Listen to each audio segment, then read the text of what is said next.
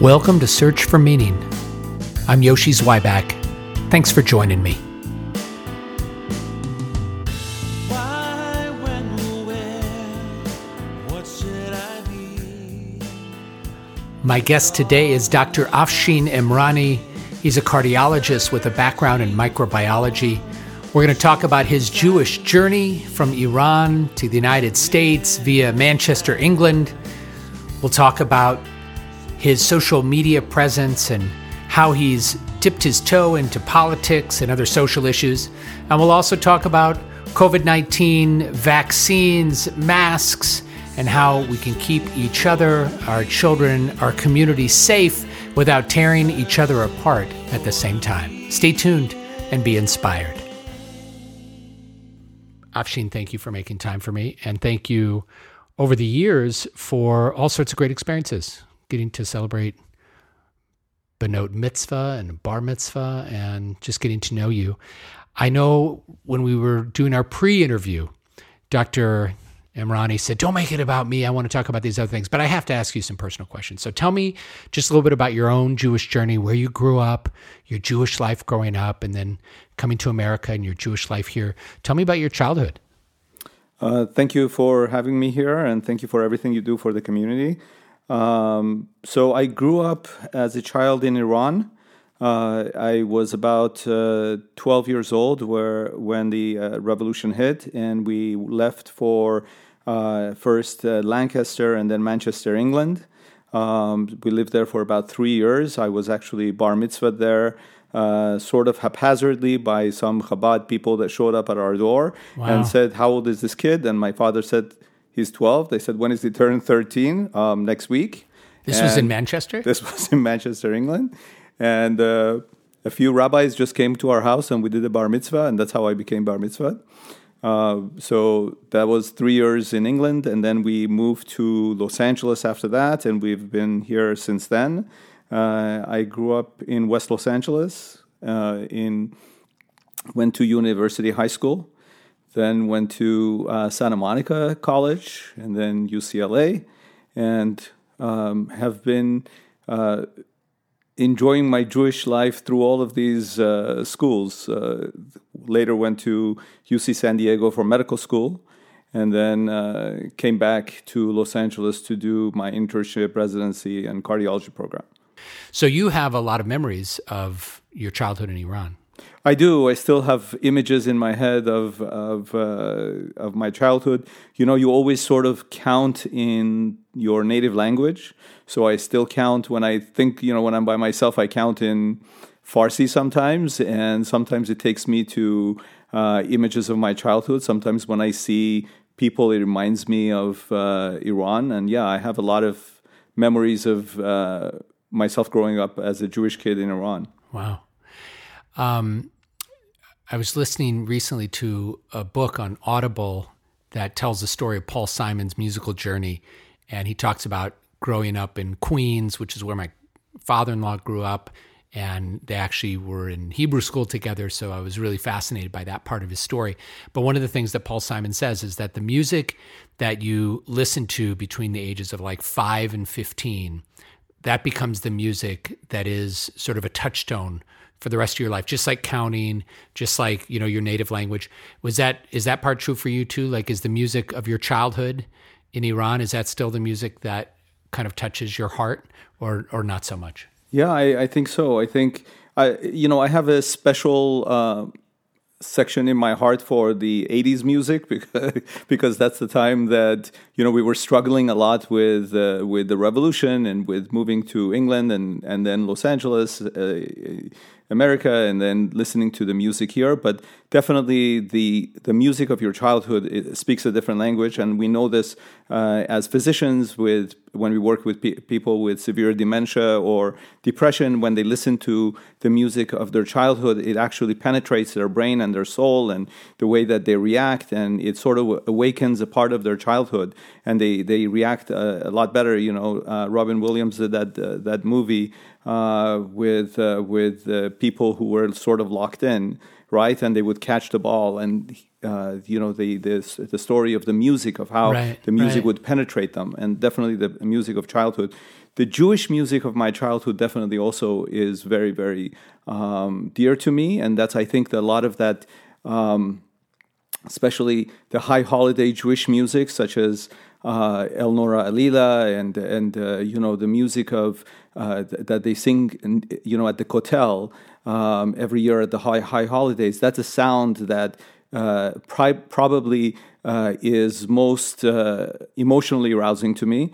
Um, and also, believe it or not, the uh, Muslim uh, call to prayer is in, uh, intensely emotional for me, and and to this day, to I still hold it as one of the most beautiful uh, music. Uh, You could hear it that I can your, hear it. You could hear it from your house when you were a kid. Yeah, Yeah, I know when I my time living in Jerusalem, I could hear it um, from Bethlehem.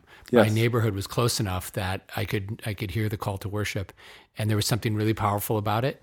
Uh, even as someone who's not an Arabic speaker, like I couldn't understand it, but but I could understand it in, in, in my heart a little bit. And then the other fun thing in my neighborhood in Jerusalem, um, I lived in a couple parts of Jerusalem, but where I lived most recently with my when my family was there with me, we were right across the street from a Sephardic synagogue.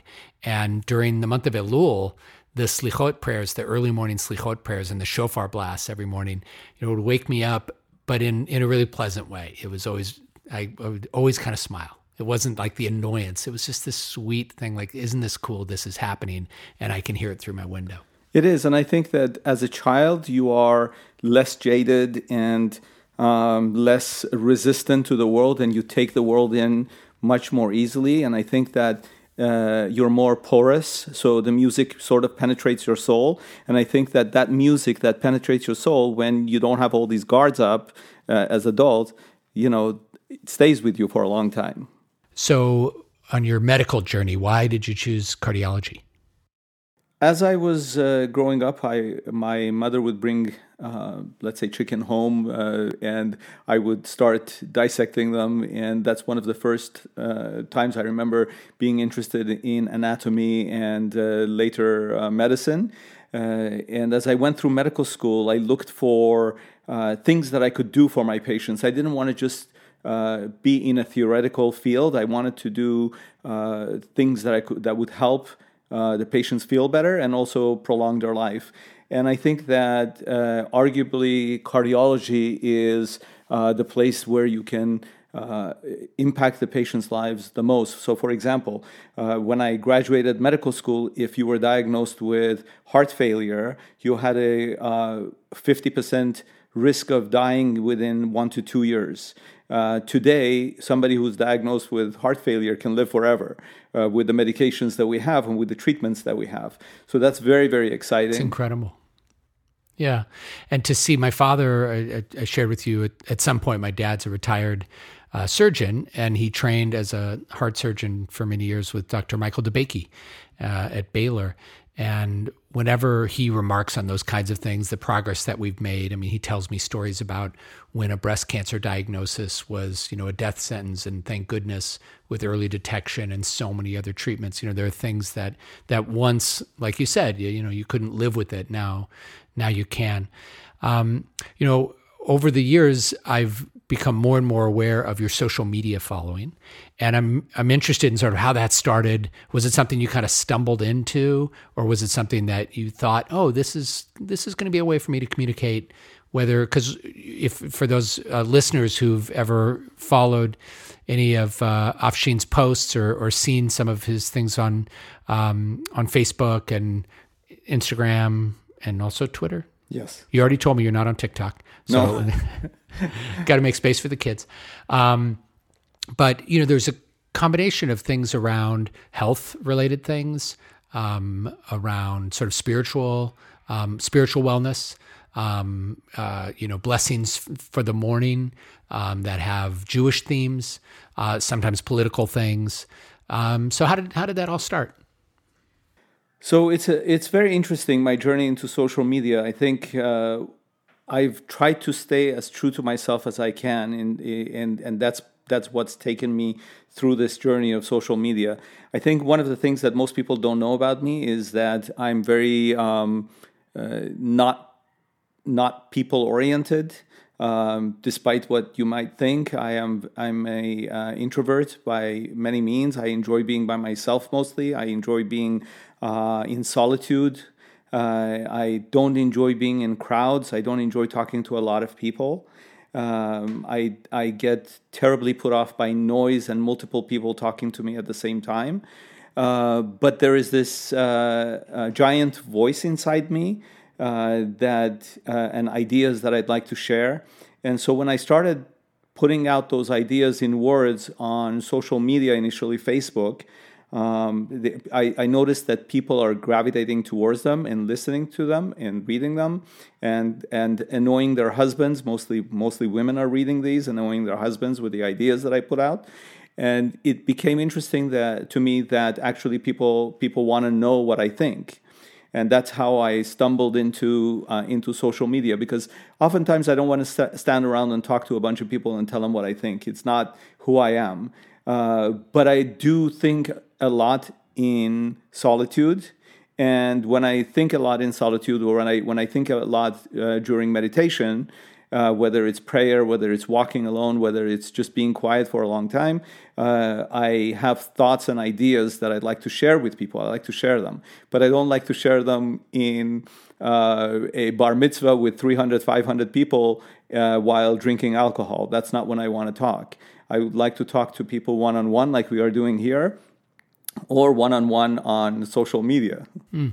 So interesting. What's been most surprising about that for you in terms of whether it's you know a particular um, post that you made that had an effect that maybe surprised you, or uh, a relationship that developed because of that? You know, someone that you didn't know and now you've connected to in the virtual world, um, or or just anything else about that that's kind of surprised you.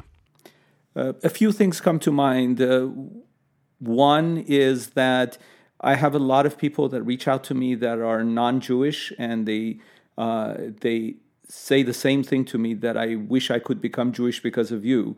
And I think some of them may have some religious connections um, of sorts. Some of them have not touched their religious parts in a long time. And when I start talking about Judaism or, or my love for God or my love for community through Judaism or what whatever Judaism teaches, in my opinion, uh, they become interested in that part of in, in that part of uh, what I have to say. It's interesting. Um, By the way, if you ever need to refer them to a rabbi, you know, I know you have a lot, um, but we can help people become Jewish. Wonderful, wonderful, great place to be. Um, the second thing is uh, how uh, our, our struggles in life uh, are maybe individual. Uh, so I may I may struggle in my own way with let's say I've had uh, I've had uh, challenges with depression or anxiety or I've had challenges with the you know with the Iranian Revolution. Everybody has their own individual struggle in life, but when you put that in writing or when you put your thoughts out there, uh, it becomes a, a shared path that a lot of people have have gone through. Maybe not in your particular way, but uh, but people have struggles in life, and knowing that others are struggling too, sort of not only is a, a validation for for their own feelings, but it's also therapy. Um, and I feel I find that many people reach out to me and say that your words are therapy for me. Interesting. Yeah.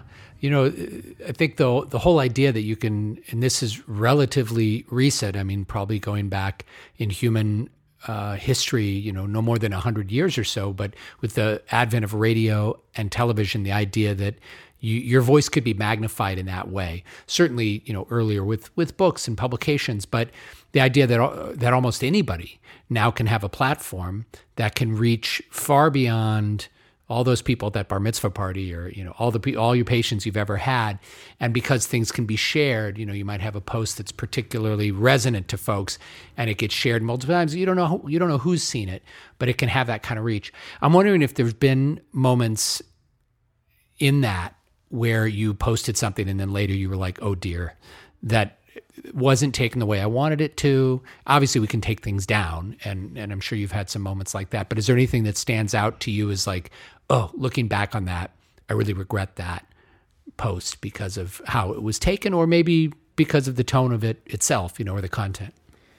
So you know, I'm very, um, uh, very open about my political views, and most of the times that I've regretted uh, my posts have been my political posts. And the problem with political posts is that um, they get taken to an extreme form, and it's very difficult to be nuanced when you are writing one paragraph. Uh, so th- uh, there are a lot of times for, for you know that I've been attacked on on uh, social media because of my political views. So let's say I um, attack the ideas of a uh, of, of the Iranian regime, uh, but I am you know I am very pro Iranian people, and that distinction doesn't come across correctly. And I say to myself, well, maybe I should have done a better job of explaining that, and I go back and look at that. Oftentimes, I think that social the social media can polarize people and push people into becoming sort of an extremist in their opinion.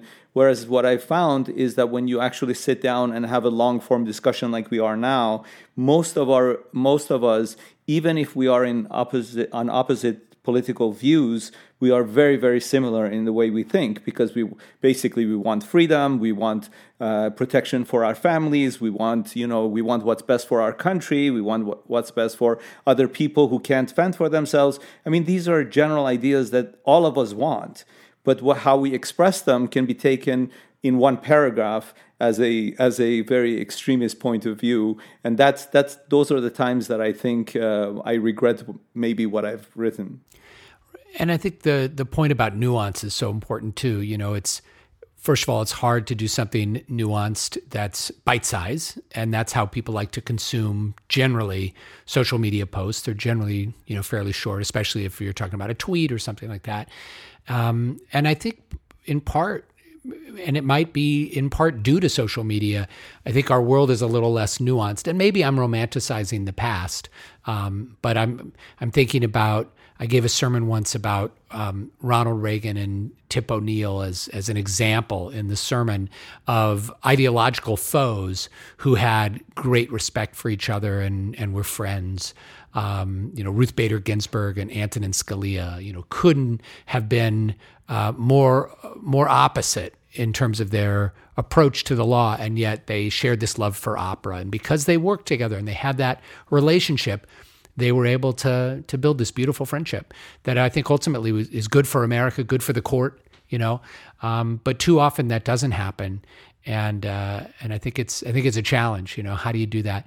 But certainly sharing that vulnerability, like you just did with me, but you know, sharing that in in other settings, letting people know that like what we're looking for is that kind of nuanced conversation. One thing I've found, and I don't um, I don't have a social media presence nearly as as large or as frequent as yours, but I have found you know every now and then something will happen in the comments. I'll post something, and then in the comments things will start to get a little heated. And sometimes even a little ugly, and I don't, I don't really know what to do, you know, because like on the one hand, it's good for people to be able to talk about things and and have an exchange of ideas, but then sometimes it just becomes nasty. And and then it's like do you shut it down do you you know do you moderate? It's also a matter of like how much time do you have? You have patients to see. I've got uh, congregants to see. You know it's like uh, i was just trying to share a thought an idea and now it's turned into this thing. How do you how do you moderate that when you get something that now there's you know dozens and dozens of comments and people are starting to get nasty? Is there do you feel a responsibility to like get in and and help people share more appropriately? Do you shut it down? What do you do when it gets like that So what I find uh, typically is that there is uh, there's one or two people that uh, that come in to the conversation that really don't know you and take you out of context. And they don't know your past and they don't know all, everything else that you, you've written. And they just arrive to a conversation with one paragraph or a few words and they take it out of context and they blow it into something that is blow it up into something that it's not. And if uh, if I feel that there is uh, malicious thinking or or intentional misrepresentation, uh, what I what I do is because I don't have time to sit there and educate people like that.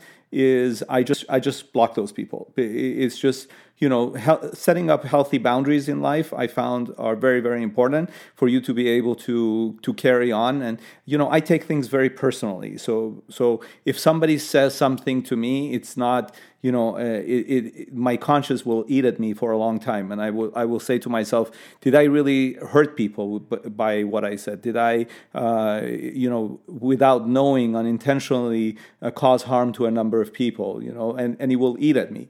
So I take I take comments very personally when I read them, and if I feel like somebody's taking it the wrong way, I usually uh, usually shut that person down because I want people who actually have been engaged with the community and understand where we're coming from, and and have the intention of elevating the level of conversation, not just you know bringing it down to a to a low level.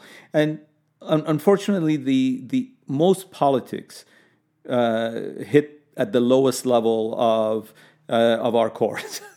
Uh, you know, it's just there's very little that elevates you in politics, in my in my opinion. Most most of most of where you end up in politics is not good, and uh, so you know, political uh, po- political uh, ideolo- ideology. I think um, I try to try I try to express my opinion and walk away from it and I only shut it down when I think that somebody's being malicious. If somebody disagrees with me but they're respectful, I totally love that because now we don't have an echo chamber anymore. We have people who are, you know, disagreeing but they're doing what we want them to do, respectfully disagreeing. Right.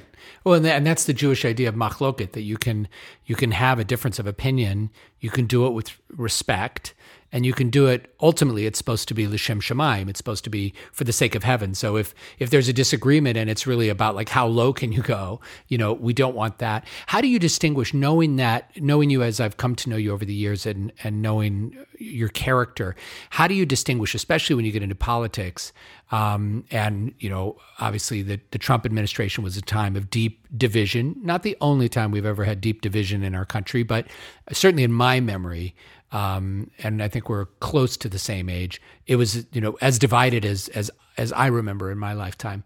Um, how do you how do you make that distinction between someone's policies that you might appreciate and a character that you might not appreciate?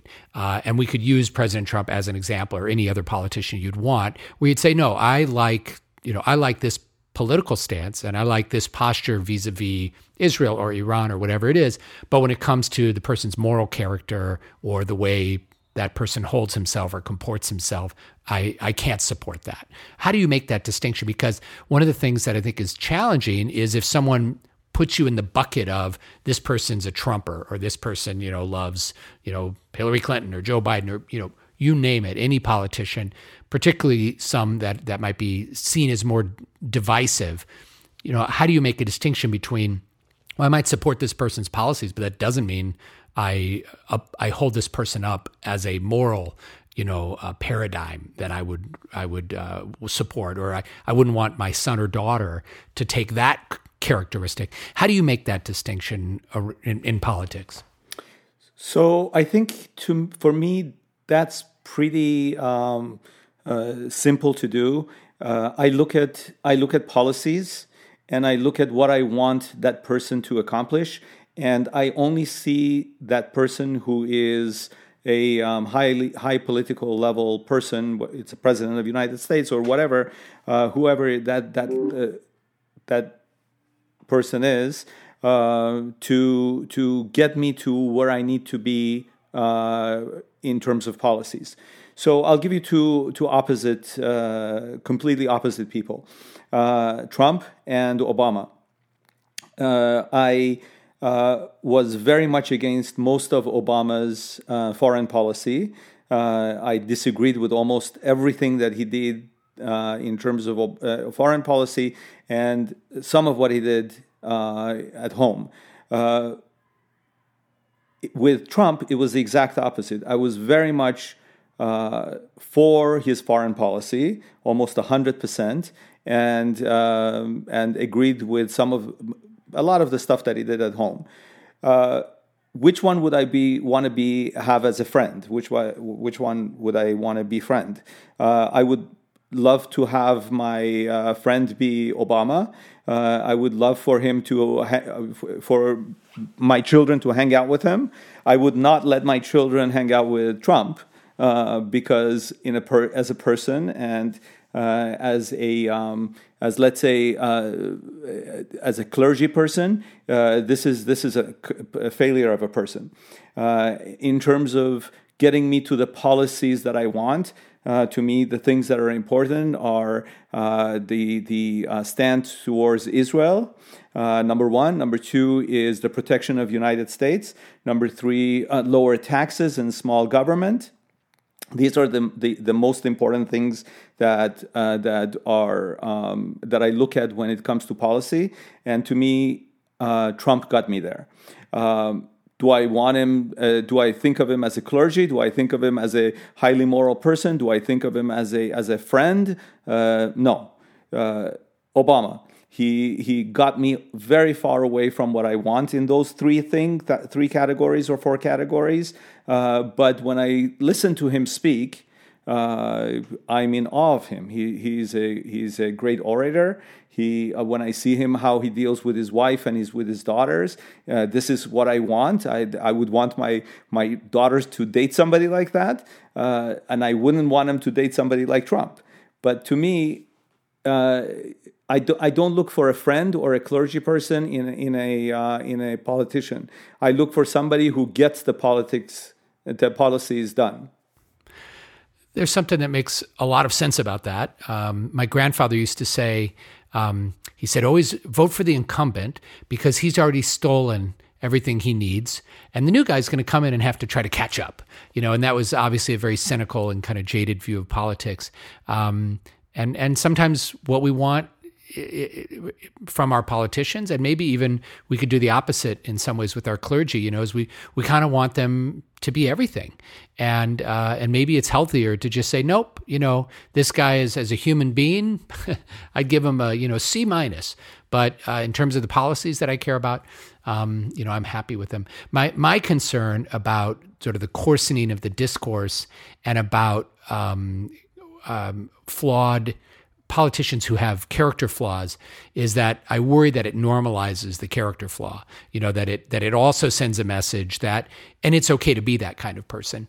Um, you know, and I, I, don't I don't know what to do with that um, because obviously those other policy things do matter. You know, just because the person has a character that you would affirm. I'll take Jimmy Carter as an example in terms of you know um, a man who cares about philanthropy, a man who um, is active in his church, uh, a man who has integrity. I think everyone would agree. Like, yeah, that's that's Jimmy Carter. He's also said some things about Israel that are deeply problematic. Uh, on the other hand, he also helped negotiate the Sinai Accords, which, uh, in terms of Israel's long-term well-being, that peace with Egypt that is that is held all these years um, you know, 50 years. It's one of the best things that ever happened to Israel. So, you know, very complicated on all those levels. Um, but the comments that he's made about Israel and apartheid, I, I, I, can't possibly support. You know, so what do you do with that? I want to pivot to uh, to to something that's been happening recently that you and I had some email exchanges about that I think was very painful to both of us, and it's uh, it's something that um, that your your teacher and mine, Rabbi David Wolpe, has been going through. Um, with uh, really uh, a lot of communal anger um, being projected at him in a way that I've found to be wildly inappropriate, incredibly disrespectful, and unfair. Even if you disagree with the person, like you have a right to disagree with the person, um, but how do you voice those comments? And what was not possible 15 years ago because pre social media, you just you you couldn't do some of the things that are happening, uh, sort of the the very public um, comments that are being made about Rabbi Wolpe. This has now become uh, a very public thing, but there was a, a, photo of him at the Super Bowl without his mask on. Uh, and uh, we could easily assume that he had taken the mask off just to take the photo and then put his mask back on, which I'm sure was the case. But then it became uh, a whole thing about how is it that you could demand that parents have their kids wear masks at school, and here you are without your mask on. And and the comments uh, I, I found to be, as I said, inappropriate and unkind. Um, you know that kind of coarsening of of the conversation and the expectations that people have. You know, we expect uh, our politicians, perhaps we expect our politicians to be, you know, perfect, uh, and we expect, uh, or, or, maybe not, you know, and then and then we say, okay, I I don't expect them to be perfect in terms of character, so I'm just going to go with the person who has the policies I care about. But when it comes to our clergy, um, there there are sometimes what seems like impossible expectations. How do you navigate that, and uh, and how have how has this affected you, just as someone who's uh, you know a student of his and a friend? So first of all, let's let's distinguish between a uh, politician and a clergy person. The the politician never comes there and tries to try to tries to teach you um, about moral or ethical standing. That's not their job. Their job is to get policy, policies done. So I elect my politicians to uh, to enact the policies that I think are best for our country and our community. I don't expect them to be clergy people. So that's that's very clear to me. Um, on the other hand, the clergy person comes and comes from a place of moral standing. They they represent, let's say, the Torah and the words of God and the ethical and moral standard, and you expect, uh, or one one thinks we should expect that person to live uh, cl- as close as possible to those words um, now, all of us are human beings, and all of us are mortal, and all of us are uh, are as closer to sin, unquote unquote, than we are to to uh, the words of Torah. Uh, but having said that, I think that people expect their clergy to try their best to live according to the words that they preach. Um, Rabbi Wolpe is a I consider a dear friend. I consider him a teacher. I consider him a uh, world leader in Judaism. He is extremely special. Uh, he has uh, presented the Torah to Jews and non Jews all over the world. He has uh, been extremely uh, um, uh, vocal about the value of Judaism in, in every aspect of life. And he writes uh, you know, unlimited amount of uh, uh, words all over the world to teach people about Judaism. And I think he's got he's had many people turned on to Judaism, and I think for that we sh- we are all indebted to him. And he's got a great platform. and I think that when I see people attack a rabbi that I respect I disagree with him on many, many, many things, many levels, and I've verbally expressed that to him. Um, he knows where I disagree with him, uh, but again, you disagree with somebody when, that matters um, when you respect that person. So I don't go and disagree with some random person that whose whose opinion I disagree. It does, doesn't matter to me. I, I only disagree with people whose opinions matter to me because I don't want to waste my time on other people. He is somebody whose opinion matters to me, and I disagree with him in, on many levels. But disagreement has to be respectful, as we established. But if you expect your rabbi to be somebody who is holy or lives a holy life, you should talk to that person in a holy way. You should not go out there and say the things that were said. I mean, it was it was heartbreaking. I lost sleep that night reading those words. Um, somebody who has been through uh, bar mitzvahs and weddings and uh, and uh, perhaps burials and and uh, and many life events with all these people that were making those comments. You you know you you may think that he's wrong. You may think that he made a mistake. You but there is there is a way to express your feeling and your anxiety and your anger perhaps without crossing that border of being um, you know breaking that holiness. And I think that when you when you you know the problem is that when you break that barrier, where you when you cut that curtain that is respect and holy, you don't just you don't injure the person that's that's across from you. You injure yourself you injure your community you injure your children you break down everything that's that's holy about our community. When you when you start attacking a rabbi i mean i understand. If a rabbi let's say uh, has done some uh, fraud or let's say has done something completely immoral or, or illegal okay that's a separate issue but if you have uh, simple disagreements of op- opinion you don't break any barrier. You know, to me, it's like being under the chuppah. You know, you take that glass and you break it, you can't put it back together. And that chuppah is okay. You know what? You have multiple chuppahs in life. You know, you marry your you marry your best friend, you marry your wife, you marry your children, you marry the Torah, you marry God, you marry your rabbi, you marry your community, and you can't when you break that break that holiness, you can't you can't get it back. You can't put it. You can't put Humpty Dumpty back together again. It just doesn't work. So there is a point that you don't cross, and it's very very painful. Now, uh, having said that, I completely understand the angst of where people are coming from, and when where when you have little children, okay, you have a five year old child and a seven year old child that are not vaccinated that cannot attend their brother's bar mitzvah that is turning 13 because they're not they're not vaccinated it's very very painful. So when you see that the mama bear papa bear comes out and they you know the, the only way that you can some people can handle it is by swinging and throwing punches. And that's what happened that that day. Right. Yeah i, I also you know obviously i see this through some of the similar lenses that you see it through. And then as a rabbi myself you know, I think about my profession and and and certainly in the rabbinic community, the idea that wow, if a if a congregation and obviously it was not the entire congregation, but if you know if many members of a congregation could treat David Wolpe like this, who is a giant. Um, he is a you know a, a, model and a teacher to every rabbi in North America and, and many around the world. Uh, a noted scholar, you know, gifted author and teacher. I mean, you know, one of the Gedolei Hador, one of the greats of our generation, um, one wonders, oh my goodness, you know what what does that mean for what does that mean for the rest of us? Um, so there's there's that level. For me, there's also just the level of the coarsening of discourse.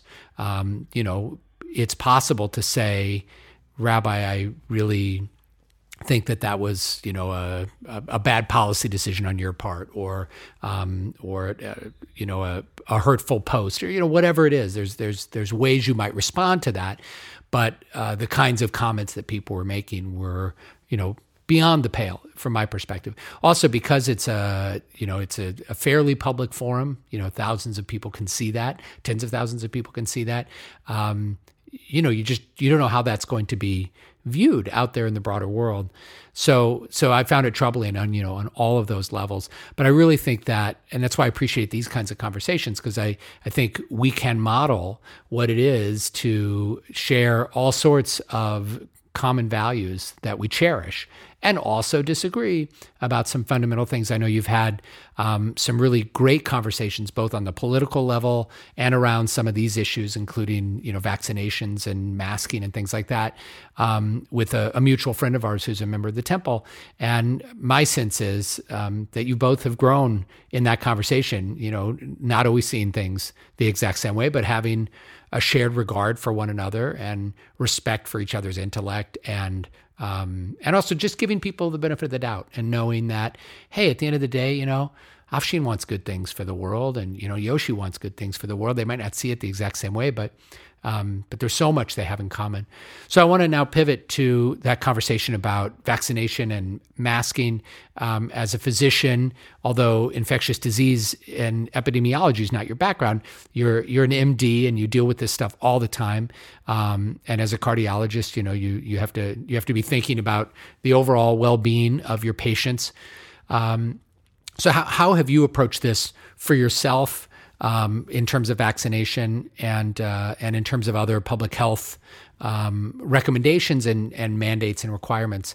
Uh, just in terms of navigating this pandemic, what has been your own practice and what's the advice that you've been giving your patients in that regard? So let me start by saying that um, I have a bachelor's degree in microbiology. Uh, I, w- I had a keen interest in uh, in microbes uh, growing up, and so I spent a lot of time uh, studying that field. It's a, I've spent uh, 20 years in emergency rooms uh, in my life. I, I spend most of my time now doing internal medicine with cardiology. So I'm not, I don't have a narrow uh, view of the patient. I actually take care of most of my patients as an internal medicine physician, as a family practitioner. A lot of times they stay with me for everything and they bring their kids in to see me uh, after they graduate from their pediatricians. Uh, so, so my view is much larger than just a cardiologist. Uh, and as you may recall, I was one of the first voices in uh, February of uh, 2020. Uh, I reached out to you personally, and I, I reached out to. Yeah I reached out to Rabbi Wolpe and I said, I really recommend that you close down the uh, the temples and you stop having uh, Shabbat services and Friday night services. Even though I sounded crazy at that time, everybody told me I'm crazy, and I said, listen, this pandemic is going to be very large, much larger than what everybody is thinking, and it's going to affect every way that we live, and uh, it it ended up being that way. No, I remember that very well, and and um, because there was a uh, a parent in our school who was exposed and came down with COVID very early on, we ended up being one of the first elementary schools to actually close, and uh, and we pivoted to online services we'd we'd been streaming already, but we pivoted to online only. And I remember very well you'd email me saying, you know, thank you, God bless you, and um, and and it was the right decision at the time. Yes. But obviously, over the course of the next two years, we've learned a lot more. So, yes. so please keep going. Tell me, tell me where you are now. So, as, as we as we proceeded with the pandemic, uh, we learned that the uh, mortality rate of the virus was not ten percent. Uh, as was told to us at the beginning, and the mortality, the uh, what we call the IFR, started dropping to something around 0.6 percent with the first virus and later with the Delta. And the idea of flattening the curve was so that the hospitals would not get overwhelmed. And the idea of wearing a mask was sort of as a compromise to lockdowns. Um, what I ended up seeing in my practice, and this is the reason that I became so so vocal against mandates, uh, was that the cost of lockdowns, lockdowns being uh, mandates, lockdowns being uh, not being present in person, lockdowns being actually masks because masks cover your face, which you know one of the first things we say is when do you see the say the Shema in the morning is when you see the face of a friend, right? So the face is very extremely important, especially in children. One of the things that I saw early on is that uh, my elderly patients be, started developing dementia much faster. So let's say somebody was sort of at the cusp of dementia, they actually be, ha, developed full dementia very, very quickly. Then I saw that the elderly patients are falling down and breaking their hips. So these are people that are not having interactions. Their families are not visiting them. They are uh, falling down and breaking their hips. They're getting becoming dementia. There is me- mental illness going on. And the last year, I had more uh, young uh, children hurting themselves, causing self harm, uh, and a few cases of suicide that I have ever seen in my practice. And I saw this as, as a direct uh, uh, cause of this uh, lockdown. Again, different components of lockdown, but lockdown. people not being able to interact with each other. So I realized that the, there is a cost that is larger than the virus itself. So, so then I saw this uh, paper coming out of uh, San Francisco, the Stanford, uh, called the uh, Great Barrington Declaration. And the Great Barrington Declaration was again, again about this idea of, uh, of let's get on with life, let's stop the uh, lockdowns, let's stop the ma- mandates, and protect the people who are most vulnerable, and let everybody else live their life normally. And it's sort of a beautiful balance between okay, let's have everybody on lockdown and and and uh, you know have nobody on lockdown. So it's it, it was a way to protect the uh, people who are at highest risk which are the elderly and the people with multiple medical problems, but also allowing the children and those who are vaccinated to get back to life so that they don't suffer all these other things such as dementia and delayed care in medical uh, practice, delayed cancer screening, uh, depression, anxiety, uh, insomnia, alcoholism, uh, suicide, uh, smoking. I mean, there's a lot that is on the other side of the formula. So that's one, one, one part of it. The second part of it is that I think that you know, I want to make sure that everybody understands that I'm very pro-vaccine. I have been vaccinated myself three times. All of my my my family has been vaccinated. All of my patients, I think, I have uh, some some ninety percent vaccination rate uh, in my practice, which is incredible given that I have a lot of uh, ethnic. Uh, you know, I have a very heavily ethnic practice, but but you know, we've been able to uh, get the patients to get vaccinated. so I'm very very pro-vaccine. What I'm against is two things. I'm against uh, mandates because I think mandates end up hurting people, uh, and they end up hurting pe- hurting the most vulnerable part of the uh, population: the people who are poor, the people who need to work, uh, the mothers who need back to get back to work. You know, the African American population who that is uh, hesitant in term hesitant in terms of getting vaccination, and perhaps perhaps Hispanics. It hurts them because it causes them to lose employment opportunities. Because Yes. If they're okay. Got it. Yes, it, it hurts them from from coming back to work. Uh, we have uh, some some true anti-vaxxer uh, people who are want, who want to work. Uh, in in hospital settings and who are otherwise healthy that should be able to work when, when the hospitals needed them, but they were fired from the hospitals. So that's the other reason that I was against mandates. The third thing, or the second part of that anti-mandate part, is the children. I think children are uh, are a separate group that need to be taken by themselves and not be mixed sort of with the population. Why? Number one, children. If you remember when when COVID started, one of the one of the most wonderful parts of COVID, it, there was a lot of sadness. But the best part of COVID was that we saw nobody under 20 died. Nobody under 20 was ending up in the hospital and dying. And that was just like such a hopeful, you know, we were looking for just a ray of light, and that was it. And so many times we went back and said, what was it about these children that they're not dying where everybody, you know, as, as the age get, goes higher, they die? Well, we found out there are multiple reasons. One of the reasons being that they're getting exposed to coronaviruses over and over again in daycare, or, you know, children get uh, colds all the time, and that cold sort of trains their immune system.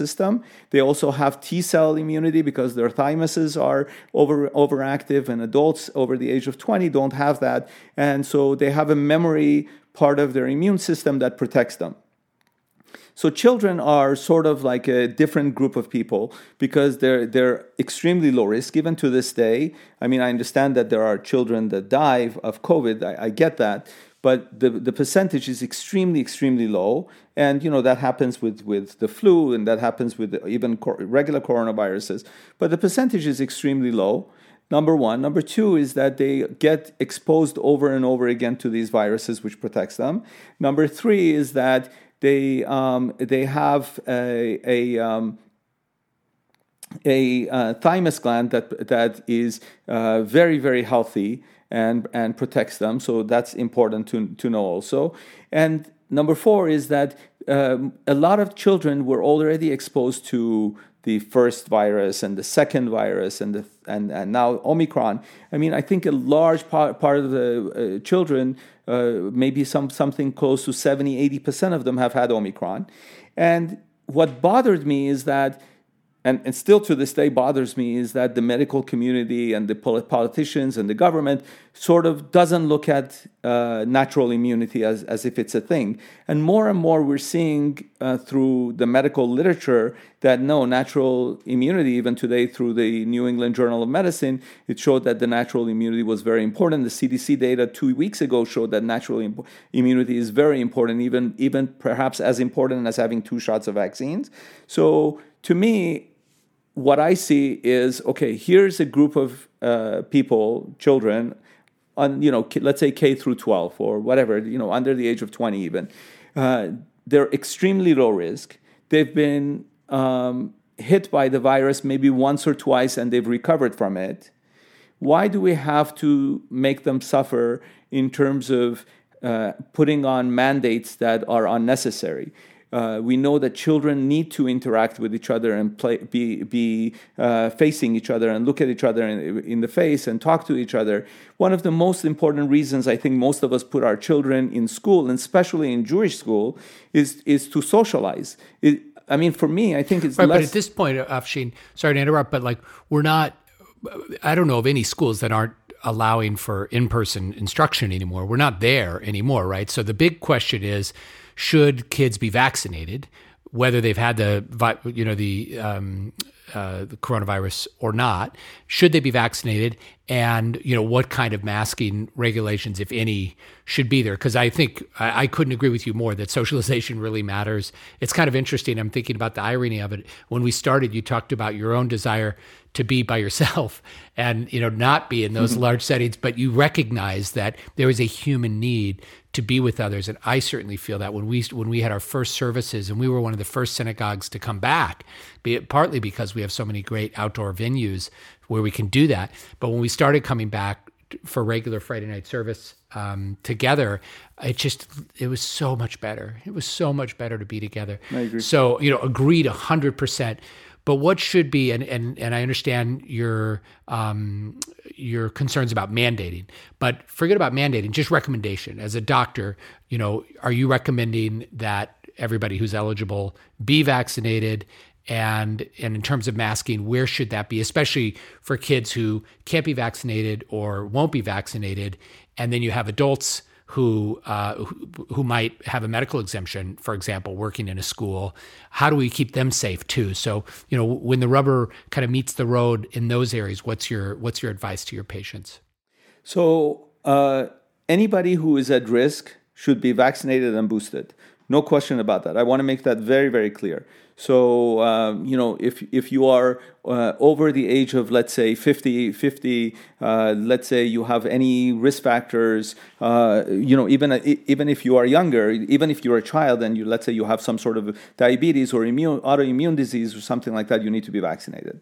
So I think that if we want to think about mandates for vaccination, we should think about mandating those who are at high risk. But, the, but clearly, the majority of people who are at your school or are, are K through 12, the vast majority, 97, 99% of them, are at low risk. So I don't think this, the, the state or the government should mandate that the children get vaccinated. Okay? So Especially, that I understand, but would you recommend kids who aren't at high risk, just a recommendation, would you say, yeah, it's better to be vaccinated? What's the harm? What's the harm in being vaccinated? Why shouldn't we all just get vaccinated? Same thing with like mumps and measles. The the most people who get the mumps and measles as kids don't die, but but there's a significant enough percentage, and we're talking about millions and millions and millions of kids that then when we just do the math, you you are talking about thousands of people who don't have to die. So again, setting aside mandating, why not have everybody at least recommend that everybody get vaccinated? So I don't know the answer to that because I don't have uh, the uh, safety data from Pfizer and uh, Moderna, and it's not now Moderna. We know that uh, in young men uh, has a higher level of car- uh, myocarditis and cardiomyopathy and heart inflammation. So it's mostly Pfizer, but we don't have the data for that. And it makes me very uncomfortable for children who are extremely low risk for me to tell them what to do. I'm not talking about government mandate for me to tell them what to do when their their chances of uh, overcoming uh, uh, COVID uh, now Omicron is extremely extremely high, and the risk of long COVID is extremely extremely low in children. We have the data now, and I don't have the Pfizer data, and they have not released it. The FDA has not released it, so it it makes me uncomfortable to to make that vast recommendation to children. I think it's a decision that should be made between uh, the parents and the pediatrician, and I think that whatever decision they make is fine. Now, there are a couple of times that I would say hi, I would highly recommend it if the patient is at risk, if the if the kid is at, at, significant risk, then I would say, yeah, you should do it. If the, I feel like there is a risk of long COVID, yes, I would say. And until recently, we thought that there was maybe long COVID, but the data shows there isn't in children. And then the third thing is if you think that the virus is easily transmissible by from one person to another person but the vaccine completely blocks it so that now you're responsible for other people you're not responsible just for yourself you're responsible for other people and we know that that's not true with the vaccine either so i'm not at a level that i can Wait, go it's not true that the vaccine makes it impossible for it to be transmitted but it is true that the vaccine lowers transmission by a little not by a lot so again, if you're if you're uh, lowering the risk of transmission by 10 to 20 percent, does that give you the right to mandate somebody to get vaccinated? You know, these are questions that I don't know the answer to, but I feel that I'm not comfortable now. If let's say if it blocked it completely and it would end the uh, end the pandemic, sort of, sort of to say, then yes, I think that this you know government you know let's say the, the greater mother or father would be able to tell us to do that but if it's only reducing by 10 or 20% and we don't have the risk benefit, you see, the, the, the, where I come from is everything that I do in medicine is based on risk benefit ratio. So my belief, my strong belief is that you have to do informed consent for every treatment. So if you come to me with, with let's say elevated cholesterol, and I want to treat your cholesterol, I look at okay, if I give you a statin, for example, what is the risk of the statin? Because there is a risk. And what is the potential benefit? And I look at that and I make a recommendation. Do I think that the risk benefit ratio in all children warrants me telling children to get vaccinated? No. No, I, I'll be honest with you.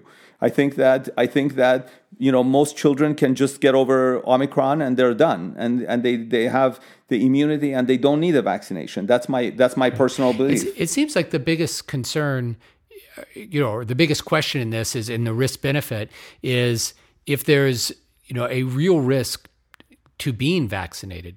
Again, forget about mandating or forget about sort of questions around, you know, our, our rights as as people. What what what are we entitled to in terms of uh, the decisions we get to make? But set that aside for a moment. Just just from a, a health point of view, you know, if the uh, potential benefit is real and the risk of getting the vaccine is fairly negligible, then everybody should be vaccinated who's eligible. If, on the other hand, you know there's real danger to being vaccinated and the benefit is fairly low, then okay, you know, let's do it case by case by case by case. And I guess for me as a non-physician, just trying to make sense of it, um, and I've spoken to you know to doctors like you and to doctors like my father, and also to epidemiologists and infectious disease experts, and you know tried to navigate it myself. Um, but you know, what is the risk to being vaccinated for most people?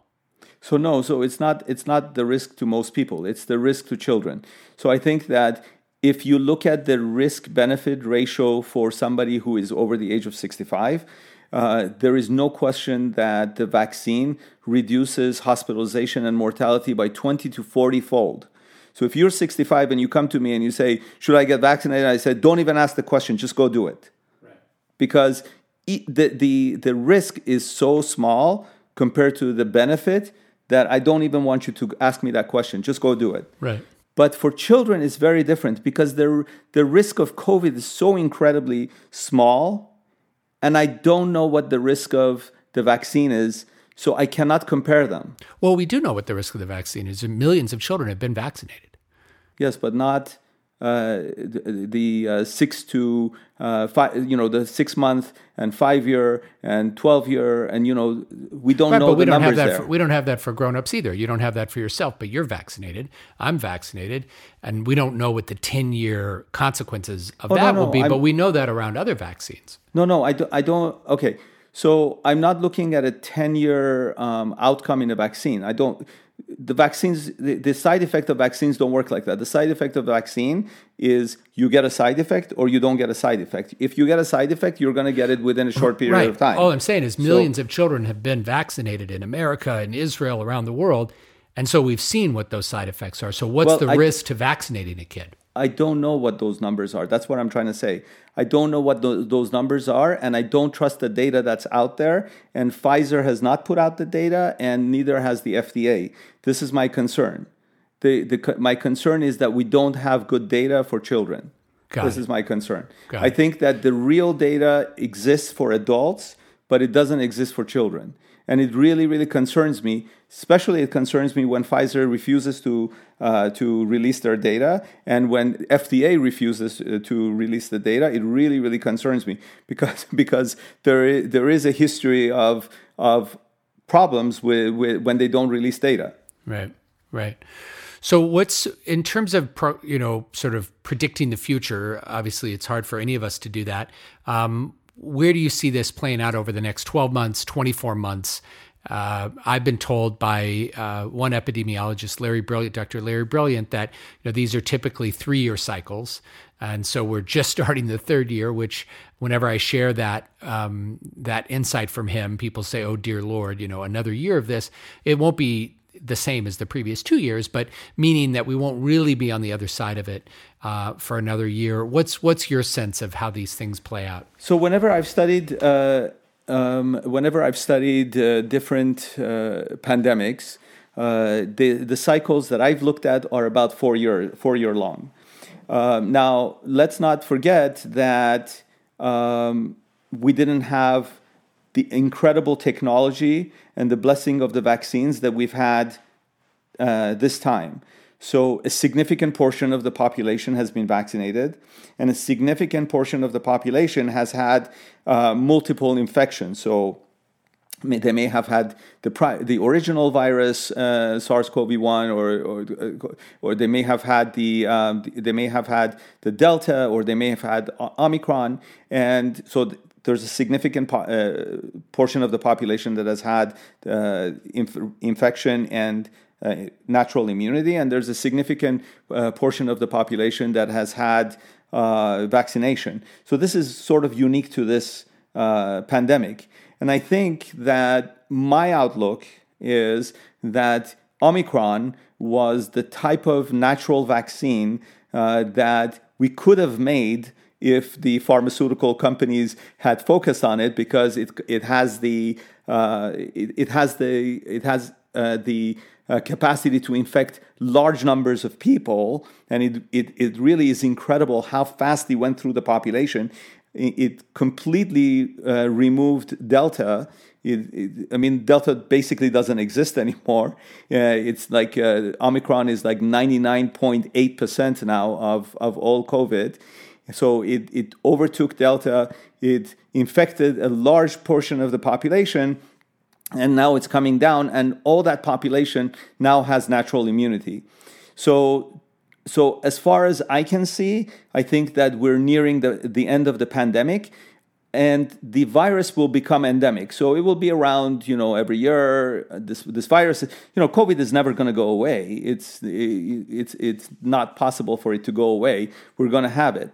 The issue is um, that one of the things that we made a mistake with, the government made a mistake with, is that when they negotiated the contract with Pfizer and Moderna, they didn't negotiate for them to vaccinate for example, India or Africa or other kind, you know, continents that that have only 20, 30% vaccination rates. You know, they couldn't afford it.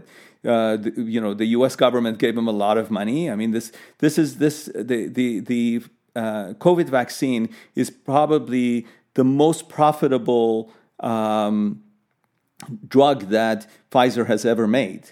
Um, you know, let's say the last. Can't, it can't be more profitable than Viagra. it probably the, the curve of Omicron looks like Viagra, but that's a different thing.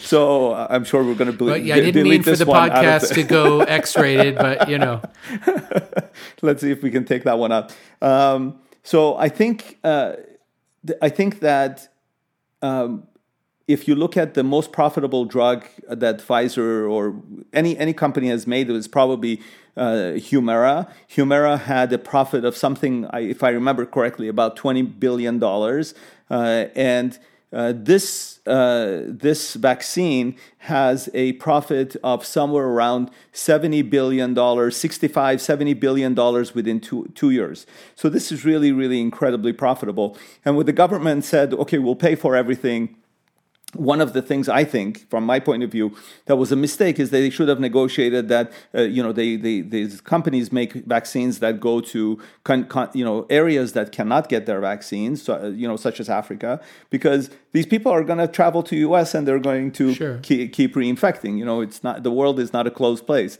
So uh, so so if you ask me what I, what do I think is going to, to happen in the U.S., I think that we have the worst over already. I think that uh, the pandemic is 95% done. I think that um, COVID um, hospitalizations in the US are down about 70% in most places. Reinfection rates are down maybe 80%. Um, so I'm seeing very, very, very positive development. There are areas of US that are having zero COVID.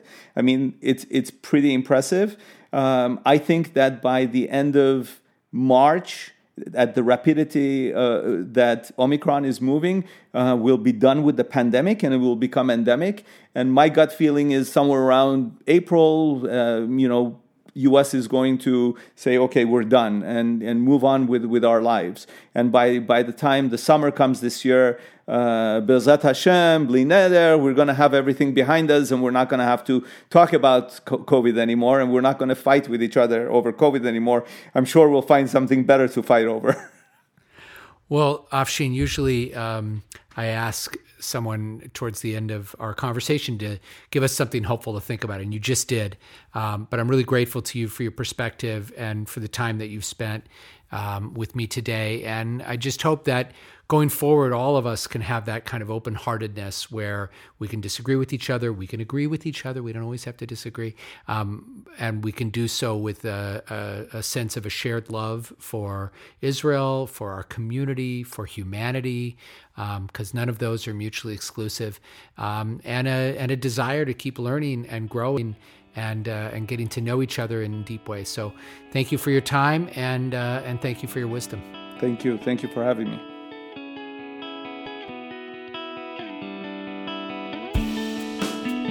Well, that's our podcast. Thank you to Dr. Afshin Emrani for making time for us. Thank you for joining us. I really, really appreciate it. Thanks to Raz Husseini, my editor, David Cates, who co composed our theme music, which features a vocal by Josh Goldberg. Hey, make sure to subscribe to the podcast so you don't miss any episodes and tell a friend about it. Maybe they'll want to join in. Stay safe, stay healthy, take care of yourself, and take care of others. And let's be kind and gentle to each other, please. Thanks for joining.